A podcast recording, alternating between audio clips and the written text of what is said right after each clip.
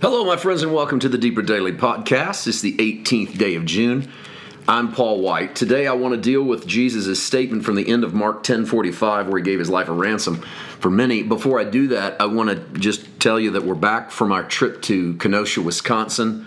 We were there uh, at the time that you're hearing this. We were there um, last weekend, not this past one, but the one before, and we we're with Mark and Valerie Testerman, our dear friends, longtime friends, first time ever in Kenosha, first time I've ever preached for Mark and Valerie, and it was a lot of fun. I want to say hello and greetings to so many of you whom we were privileged to meet on the Saturday night and or the Sunday morning of that meeting. So many drove in from different towns and even different states to meet us and to be in service with us and fellow believers I hope that what we gave was worth the journey. Uh, I had a tremendous time. It was a lot of fun sharing word and ministering, and I got to meet so many wonderful people who had great testimonies of what God had done in their lives.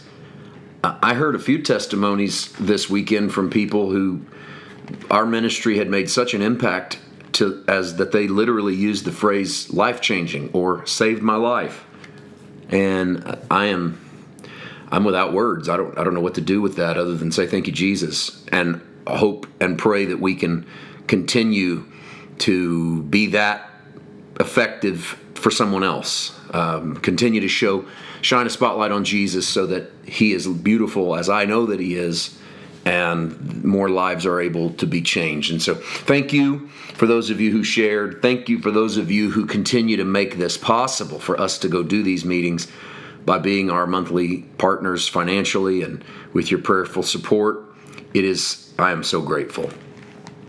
Well, I could talk all day long about how blown away we were with all of that, but uh, you will see those sermons uh, they'll begin to air in uh, just a few weeks, as we still have a couple more from the Canada trip that we'll put up in the next two Sundays, and then we'll start the two from Wisconsin. Um, we also have meetings coming up in Chapin, South Carolina. We'll be there on the 23rd of June at 6:30 p.m. Eastern Time with our friends in Chapin, and then we have a monthly meeting in Flowery Branch on the 25th at 2 p.m. Eastern Time. We are back at the Lodge at Sterling on the Lake. We are not back in our theater yet but we are back at the Lodge. That's the alternate site at Sterling. We've done some meetings there before. That's the fireplace room you've probably seen. Um, anyway, details on our website. If you're in the South Carolina or the North Georgia area, the end of the month of June, come see us. We would love to be in service with you. Mark chapter 10, verse 45 Even the Son of Man did not come to be served, but to serve and to give his life a ransom for many. I'll leave the didn't come to be served, but to serve alone because we did it. We talked about it the last couple of days, and I'll let those speak for themselves. But it's that last line to give his life a ransom for many that I want to focus on. It is not common for Jesus to speak of his mission in forensic or judicial terms, it's way more common for him to speak in medicinal terms, like he's a doctor, not a lawyer. But lawyer is a little more Pauline. Uh, it's it sounds more like the language of a legalist, like Paul. So knowing that it's rare for Jesus, I I take this phrase differently than I would if I heard Paul say it. In fact, I've heard Paul say it. Paul says in 1 Timothy chapter 2, Verse 5 There's one God and one mediator between God and men, the man Christ Jesus, who gave himself a ransom for all to be testified in due time, for which I was appointed a preacher and apostle, and I'm speaking the truth in Christ and not lying, a teacher of the Gentiles in faith and truth.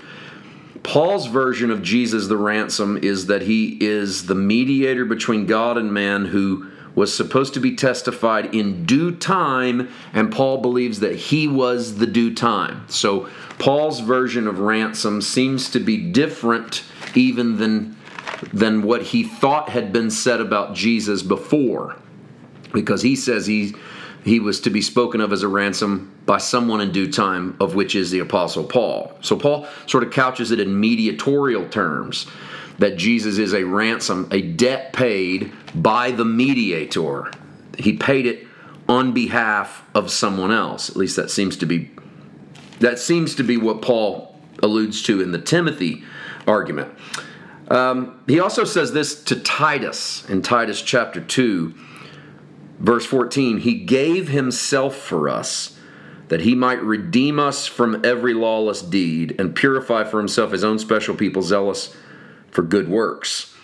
So to Titus, Paul has Jesus giving himself as redemption from the deeds that hold us from a sense of slavery. Now, take then Jesus' own words that he gave his life a ransom. Ransom is a price paid to be free from the guilt of a sentence. This might be the closest judicial statement we have from Jesus. The big question is who is he paying the ransom to? And the early church, and I'm talking first three or four centuries, really, really fought this battle theologically. The Christus Victor conclusion that Christ wins victory at the cross had as its foundation that Satan or the being of darkness held the human family in captivity legally because of Adam's sin, and that when Jesus died on the cross, he gave his life as ransom. He paid with his own life to have humanity released. I'm, I'm not saying that's right or wrong. I'm saying that became the majority position of the church just a few hundred years after Christ. Of course, that raises a world of questions as to what's that being look like that Jesus would have paid, but we could use it as an allegory. And I, I tend to think that's what Jesus is doing.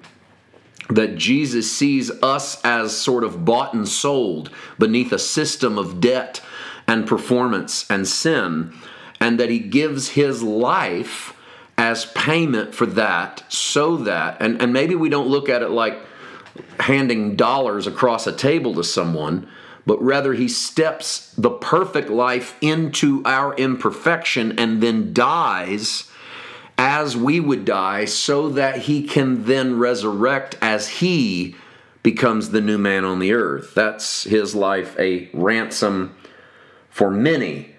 Um, in our in the in the Qumran writings, these are the Dead Sea Scroll writings. The phrase "many" is a term that is used for all the members of a of a given community. So if he's using sort of Hebrew lingo, it's giving his life a ransom for the community of Israel who has been sold under sin. Of course, the gospel message, by the time you get to John, will expand this way past Mark's boundary here to include the entire world. We continue in Mark chapter 10, verse 46. We're going to meet Bartimaeus. We'll see you tomorrow. God bless.